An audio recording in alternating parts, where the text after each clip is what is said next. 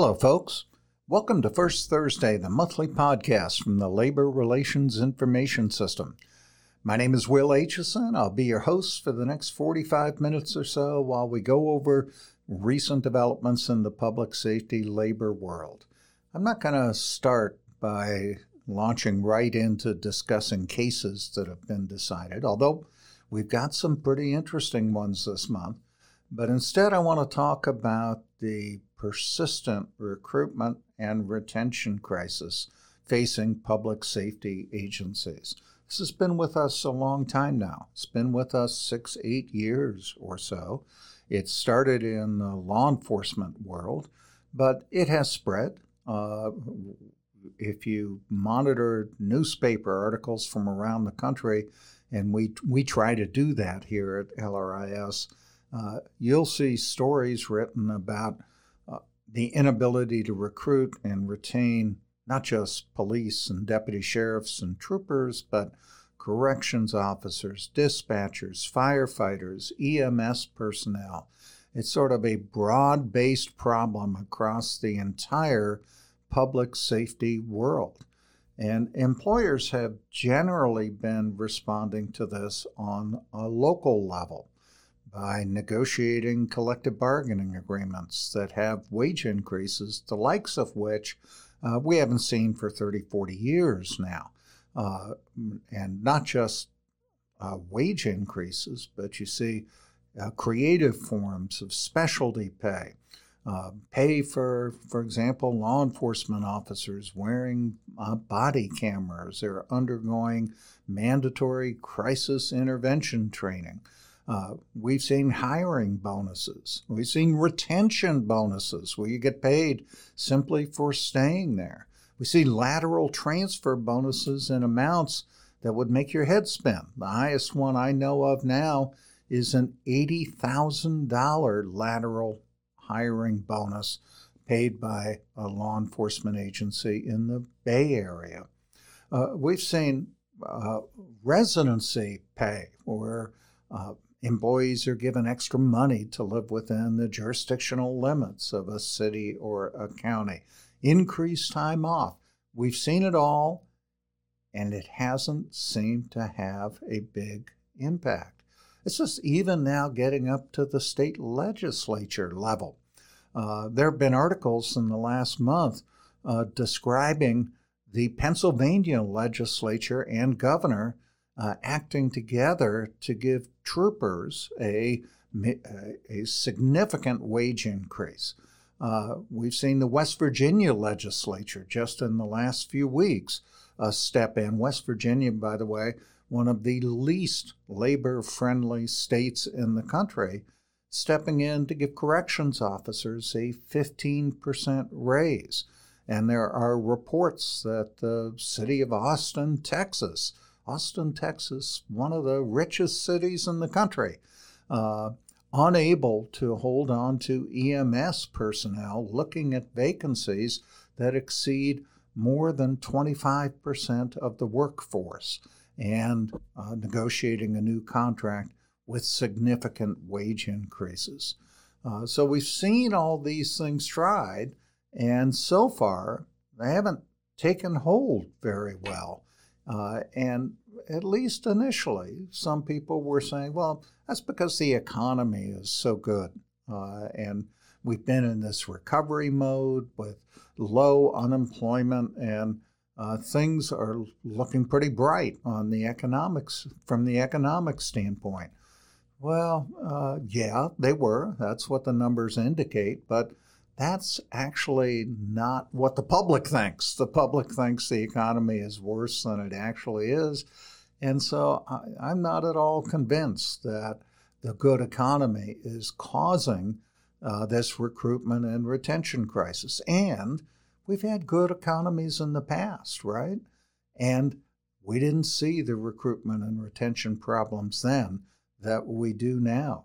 Uh, I think this is something where uh, young men and women in this country are simply voting with their feet as to whether or not they want careers in public safety. So, uh, what's the future going to look like? Um, I've been thinking a fair amount about this, And I've got three predictions for you. Come check with me in 10 years. Let's see whether or not these things come true. But three predictions that I think are very, very likely to happen. The first is I think we're likely to see consolidation, particularly on the law enforcement front, less so from firefighters, less so from corrections officers, but particularly in law enforcement. Uh, I think uh, any number of small police agencies in the country are going to find themselves simply unable to compete uh, with larger cities and counties in their state and in neighboring states and countrywide, right? Because we're now in a, uh, uh, a national recruiting market. Um, so I think those cities are and are simply going to get out of the business of policing. We're seeing it already. We're seeing some city councils voting to disband police departments. Uh, that's something you rarely used to see, and now it's not infrequent at all. How is an eight person police department in Ohio going to be expected to compete for employees with a 800 person sheriff's department? Uh, you can see why consolidation is likely to happen. What form is consolidation going to take? It'll take two forms, I think. Uh, one form will be that counties and small cities will simply be entering into more contracts where the county agrees to provide law enforcement services to the city in exchange for certain payments. Uh, but I think you'll also see the creation of law enforcement districts more than we have right now. We have a few in the country right now, probably most prominently uh, Las Vegas and Clark County, which are consolidated into a metropolitan police agency. But I think you'll see that as part of the consolidation movement that we'll see law enforcement districts being created. So that that's prediction number one. We're going to see consolidation. Uh, by the way, uh, what should employees do or expect in consolidation? I'd recommend taking the bull by the horn. Go to your state legislature, see if you can get a statute passed along the lines we have one here in Oregon that says that if you lose your job due to consolidation, uh, that you will have a job in the entity that is taking over providing services where your city or county used to provide them. Okay, second prediction I think we're going to see more civilianization. Uh, this is kind of an odd one because uh, the evidence is at least mixed on whether civilianization of police or fire functions saves any money at all. And when I say at least mixed, I'll tell you that the, the times that I have done studies of the long term costs and benefits of civilianization, uh, it has indicated that civilianization doesn't save any money whatsoever. I mean, take a look, for example, at uh, the civilianization of dispatch. 30, 40 years ago, we used to see a lot of uh, police officers and firefighters doing dispatch, and that job has largely been civilianized in this country.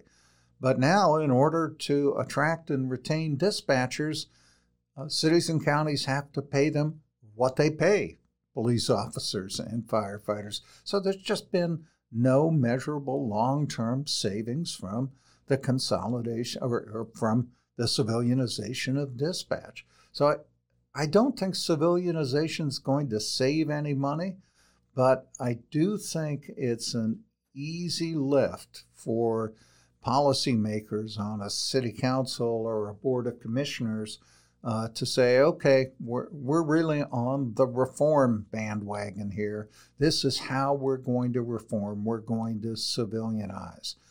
Uh, I don't think it's going to produce any impact on the recruitment and retention crisis because it's not going to save money, but we'll see. And my third prediction is the defund movement in law enforcement has been set back on its heels, probably for many years at this point.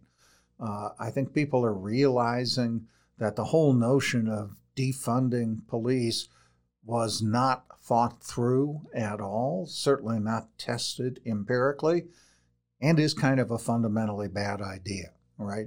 Because uh, what academics have known for many years and shown in some pretty compelling studies is now being felt by people in cities like Portland or Seattle or wherever the defund movement has taken hold, Minneapolis most prominently.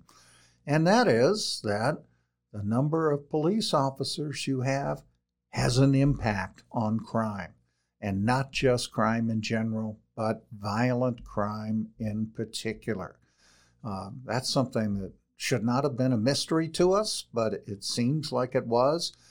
But I think now an awful lot of people realize that. I mean, here in Portland, you do public opinion polls, and in a city that uh, two, three years ago had a very, very active defund movement.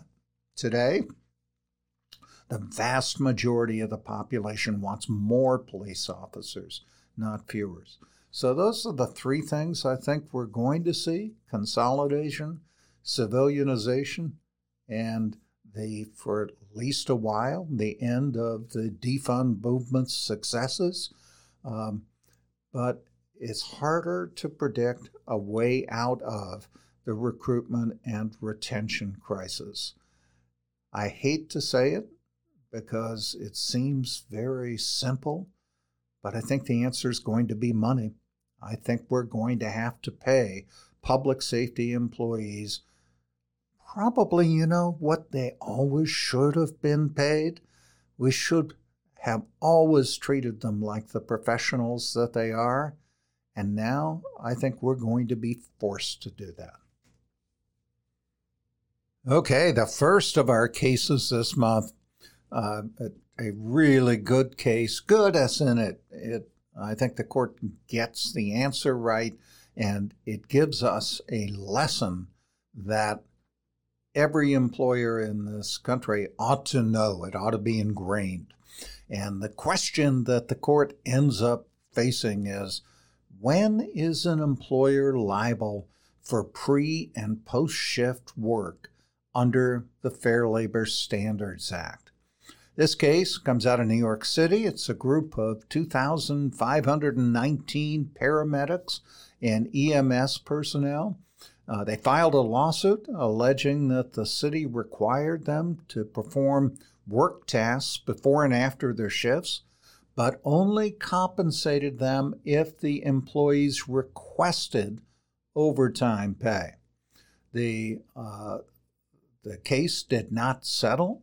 Uh, it went to a jury twi- trial, and after a 12 day trial, the jury found in favor of the employees, and not only that, found that the city's violation of the law was willful um, and uh, which means the employees get the benefits of a three year statute of limitation rather than the FLSA's two year statute of limitation that's normally the case. And it means that employees got double damages, liquidated damages. All told, uh, the jury uh, decision uh, required the city to pay $17 million to the EMS personnel. City Appeals goes to the Federal Second Circuit Court of Appeals. This is um, a really solid Court of Appeals in terms of intellect and ability. Uh, you see courts of appeals vary in those qualities around the country. Second Circuit, one of the best, uh, maybe even the best uh, federal court of appeals in the country now. And the court rejects the city's appeal. Um, so, what is the court dealing with? What, what plate is set for the court here?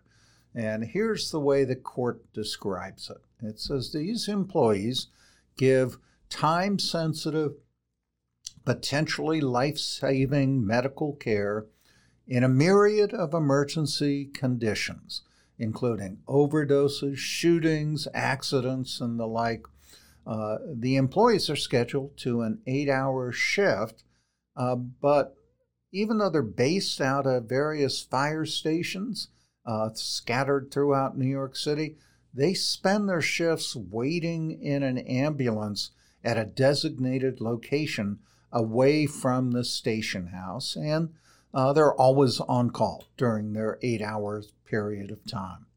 Now, before the EMTs can set out for these designated locations in an ambulance, they've got to do a lot of things. They have to uh, put on their uh, personal protective equipment. The PPE includes helmet, gloves, pants, coats, respirators. Uh, they have to retrieve this PPE from their locker, inspect it. They have to inspect gear like radios and stethoscopes and shears and things like that. They also have to retrieve and inspect it, what's called a technician's bag with additional first aid uh, materials. And they have to inspect, of course, their vehicle uh, before they take off. And then at the end of the shift, they kind of have to unwind all of that and meet with the oncoming shift, do an exchange of information. Um, so, uh, that's the, the work life of EMT personnel. How does the city record this time? Well, the city has an electronic timekeeping and payroll system known as CityTime. Uh, no space between city and time. And it uses what's called a pay to schedule approach. And what that means is employees are automatically paid only for time during their shift, not for the time at the station getting ready for the job or time spent at the station after their shifts are done. Now, CityTime does register presence at the station to the minute by using scanners located at the entrance of each station house. So the city's payroll system knows how many hours that the EMT personnel are spending before they take off uh, in their ambulance to their whatever location they're supposed to be on call at. It registers that time to the minute. Um, but uh, it doesn't call for payment for that time. So if an EMT scans into CityTime 10 minutes before the shift and scans out 10 minutes after the shift, they'll only be paid for the eight hours during the shift because of this pay to schedule approach and not for the 10 minutes intervals before and after. Uh, these are chunks of time that everybody in the city seems to call slivers. And under city policy, an EMT who works during a sliver must submit an overtime request in order to be paid. And the result is that EMTs are routinely worked overtime during the slivers, and that's what led to the $17 million jury verdict. So, what's the city's argument on appeal? The city says we don't have to compensate employees for required overtime work like this unless employees report the work and request to be paid. And the court's answer to that is it's a beautiful six word sentence, uh, as pithy as it could be. Quote, that appealing proposition is not the law seven words, sorry. Um, and the court goes on to say, and I'm going to quote here uh, for three, four sentences because this is really important for everybody to hear and know because it's been the law for 80 years, but we forget about it collectively. Quote An employer violates the FLSA when it does not pay overtime wages for work it suffers or permits that is, work it requires, knows about, or should have known about. Whether the employer also knows that the employee will not be paid is irrelevant to FLSA liability. Employers may, of course, require employees to report overtime work, and an employee's failure to do so will, in many circumstances, allow the employer to disclaim knowledge that triggers FLSA obligations. Here it comes. But an employer that nonetheless requires, knows about, or should know about work must compensate the worker, regardless of whether pay is requested and regardless of whether the employer knows the worker will not be paid. Okay, why? why uh, what's the reason for that sort of rule uh, under the FLSA? And uh, the court has an easy answer for that. Quote, in any wage and hour regulatory scheme, somebody must bear ultimate responsibility for recording time worked and ensuring that payment is made. We have long recognized that the FLSA places the payment obligation on employers, a congressional choice consistent with the desire to remedy the evil of overwork and to apply financial pressure on employers to reduce overtime. End quote. What's that last little bit all about? Uh, the evil of overwork and applying financial pressure? You have to remember that the FLSA goes way back. It was passed by Congress in 1938. We were still in kind of the depths of the Great Depression in 1938. And one of the purposes of the FLSA, stated uh, right in the Act itself, and certainly is littered throughout the uh, legislative history behind the FLSA, what was said in Congress and the like. One of the purposes of the FLSA was to stop overtime work from being performed. Why? Because if you uh, have a lot of employees doing a lot of overtime, you don't need as many employees. And if you don't need as many employees, you're going to have higher levels of unemployment like you would see at the height of the Great Depression. The whole notion behind requiring employers to pay time and a half is to exact an economic penalty to discourage employers from requ- requiring overtime and to spread uh, employment opportunities around a much broader base of the population. Uh, we sometimes forget about that core reason for the overtime requirements of the FLSA, uh, but you can see how it carries through in the court's decision in the Second Circuit. Um, now, the city has one more argument in this case, and uh, it says this, the city uh, tells the court, well, you know, some paramedics put in for overtime, uh, and some paramedics never actually did this pre shift uh, uh, work. Uh, therefore, we're not liable for any of it. And the court says, no, that's not the case. Employer, it's your job to control the amount of overtime that is worked. You can compel employees not to ever work overtime. You could have a rule like that. That would be perfectly valid. But if some employees are working overtime, you've got to pay them. Period. End of issue. So, interesting case. Uh, it's uh, kind of a one of a series of huge jury decisions and settlements against the uh, city of New York. You'd think of all employers in the country, the city of New York would understand the FLSA, uh, but it keeps getting hit with these claims.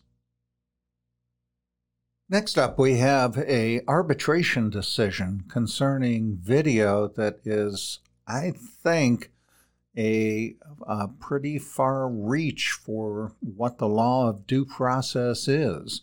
Uh, but uh, you, be the judge here. Uh, we'll post the arbitrator's decision, which involves the city of Akron, in our show notes so that you can download it if you'd like.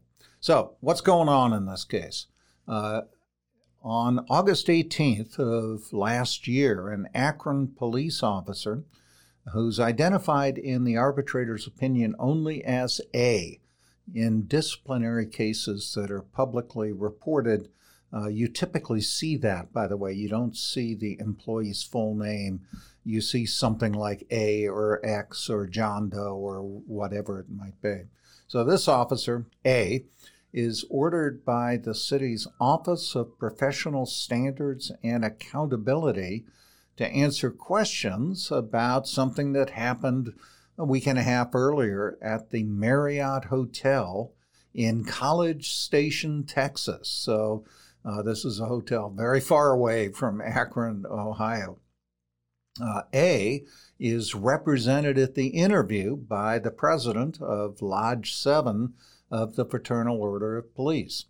At the time of the questioning, uh, the city had videos of camera footage from the Marriott uh, that had been obtained just as part of the investigation. Uh, the president of the FOP asked that he and A be given the opportunity to view the Marriott provided videos before A is ordered to answer questions. Uh, the city says no, uh, and eventually A is given a one day suspension. The FOP doesn't challenge the one day suspension, but it does file a grievance contesting the denial of its request to view the video. So the this case is about a union request to see third party video before an officer is interviewed about the incident that is captured on the video. There is a contract clause that the grievance relies upon, and that contract clause reads, quote, no officer shall be ordered to give a statement if there is a body camera video and or in-car video or similar recordings until the officer and the officer's representative are afforded the opportunity to view the video first. Uh, and the arbitrator ends up upholding the grievance. The arbitrator finds that the dispute uh, boils down to the meaning of the word similar in the contract clause. And uh, the arbitrator says, well, you know, similar is a type of word that could have uh, different interpretations. So what I'm going to do is I'm going to focus on the intent or the purpose of providing these sorts of videos during non criminal investigations. I'm going to look at what the intent was of that sort of language. And uh, the, the arbitrator goes on to say, well, I think the intent here is we want to give officers access to the relevant evidence in a disciplinary investigation where their job is at risk. You know, it, this was only a one day suspension. It might have been a termination. Who knows? Uh, so, uh, what you want is that uh, you want to make sure that employees who have more than a unilateral expectation of continued employment, meaning employees who have a property interest uh, in their job, we want to make sure they get procedural due process. Procedural due process essentially uh, under the Loudermill rule decided by the Supreme Court. And the arbitrator says that due process is, quote, that the employee is minimally entitled to notice of the charges against him or her and an explanation of the employer's evidence and an opportunity to present his or her side of the story before the proposed disciplinary action is taken. And the arbitrator then goes on to say uh, that what that means is, or at least the phrase, an explanation of the employer's evidence, that means that the employee should be entitled to see all videos, and the word similar includes even third party videos. Now, the arbitrator said that's not a hard and fast rule. The city's interests might include the right to administer appropriate discipline.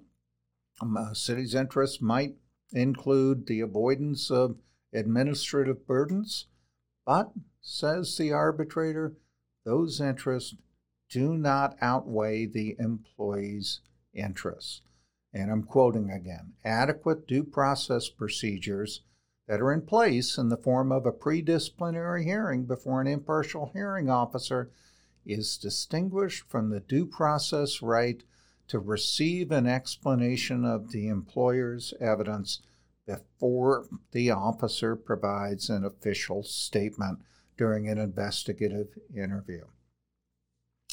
Interesting case, right? It's the first one I've ever seen where there's ever been an attempt to link the Loudermill guarantees of procedural due process uh, to the ability to see evidence prior to a disciplinary interview.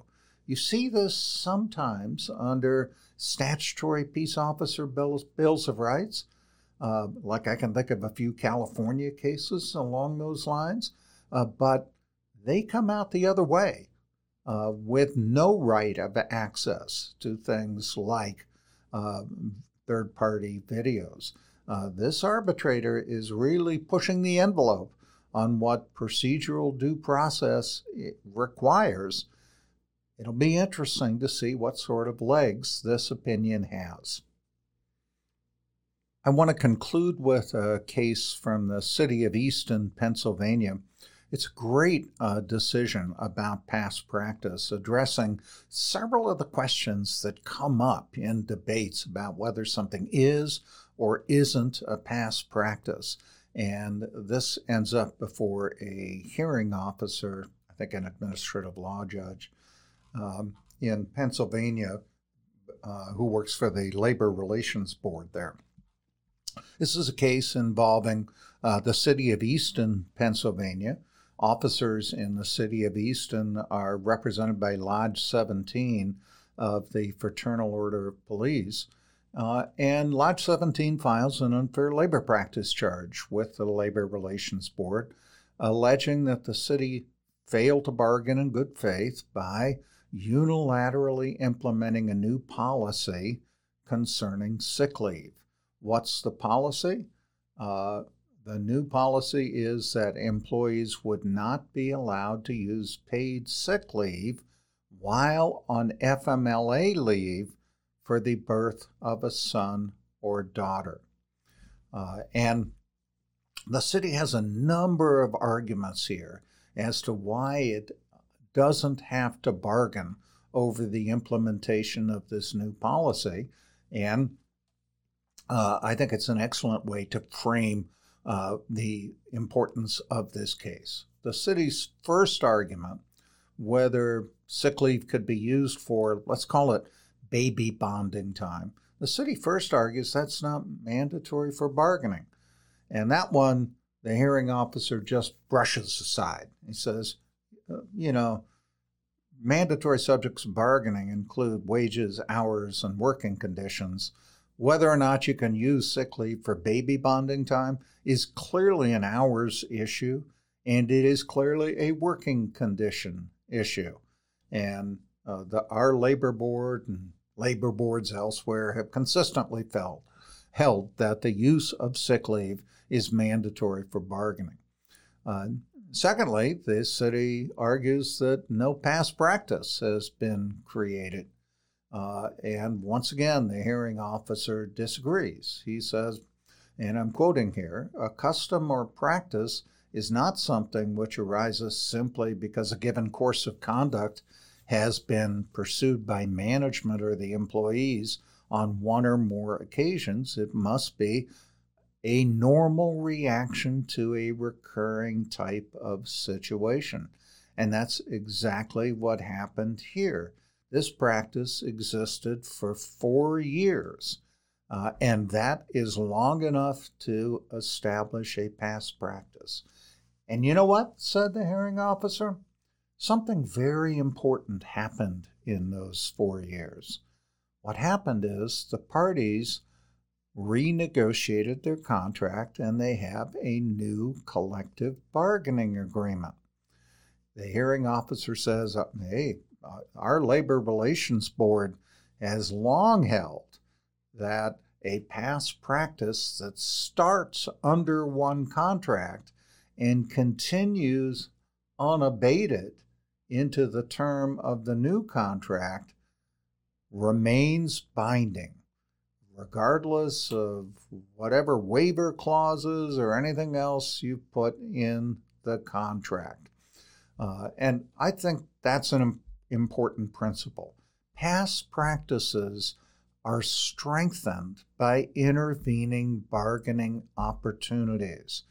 Uh, labor boards do what this hearing officer did. Uh, they will say, look, you had an opportunity to change this practice. You, meaning union or employer, you should have brought it up at the bargaining table. If you didn't change the practice at the bargaining table, don't come to us now saying that there is no past practice. All right, back to the opinion. The city's next argument's an interesting one. Uh, I haven't seen this too often, but it always seems to come out the same way. Uh, the city says there can't be a past practice here. You know why? Because the people who permitted the use of paid sick leave for baby bonding time are, while they're not bargaining unit members, they are managerial personnel.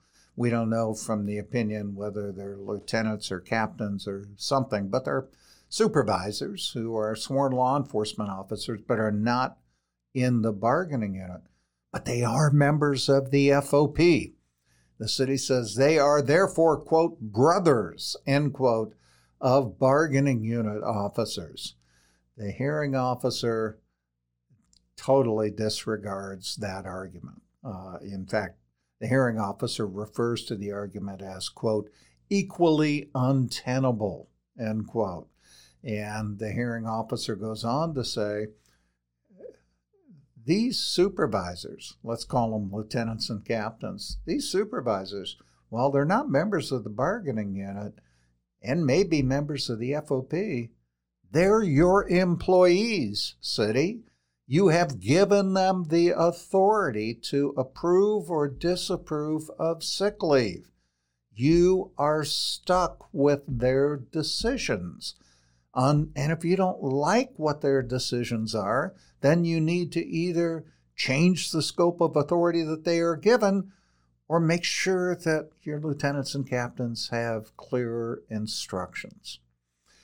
Uh, next argument from the city is that the contract precluded the use of paid sick leave for paternity leave because it didn't specifically mention the issue. Um, the sick leave article does say that the purpose of sick leave is protecting employees from financial loss resulting from lost wages due to incapacitation and the city says because that's the purpose of sick leave, uh, baby bonding time doesn't fall within that purpose. The hearing officer, once again, says no, that's not right. To begin with, the hearing officer says the fact that the contract is silent on whether sick leave can be used for baby bonding time that's the very reason we're here. If the contract were not silent on that issue, we'd have a grievance that would be before an arbitrator. But when a union is claiming that an employer's change in policy constitutes a unilateral alteration of wages, hours, and working conditions that the employer is not given the authority to do by the contract, That's what a labor board is here to decide. This is a continuing duty to bargain question where the contract is silent. Does an employer have a duty to bargain over a change in this issue, whatever it might be? And uh, here, let me quote the hearing officer on this issue. Quote, because the collective bargaining agreement here is silent and therefore ambiguous regarding the use of paid sick leave for the birth of a child, the parties' past practice of allowing the use of such leave for several years is appropriate to determine the existing terms and conditions of employment.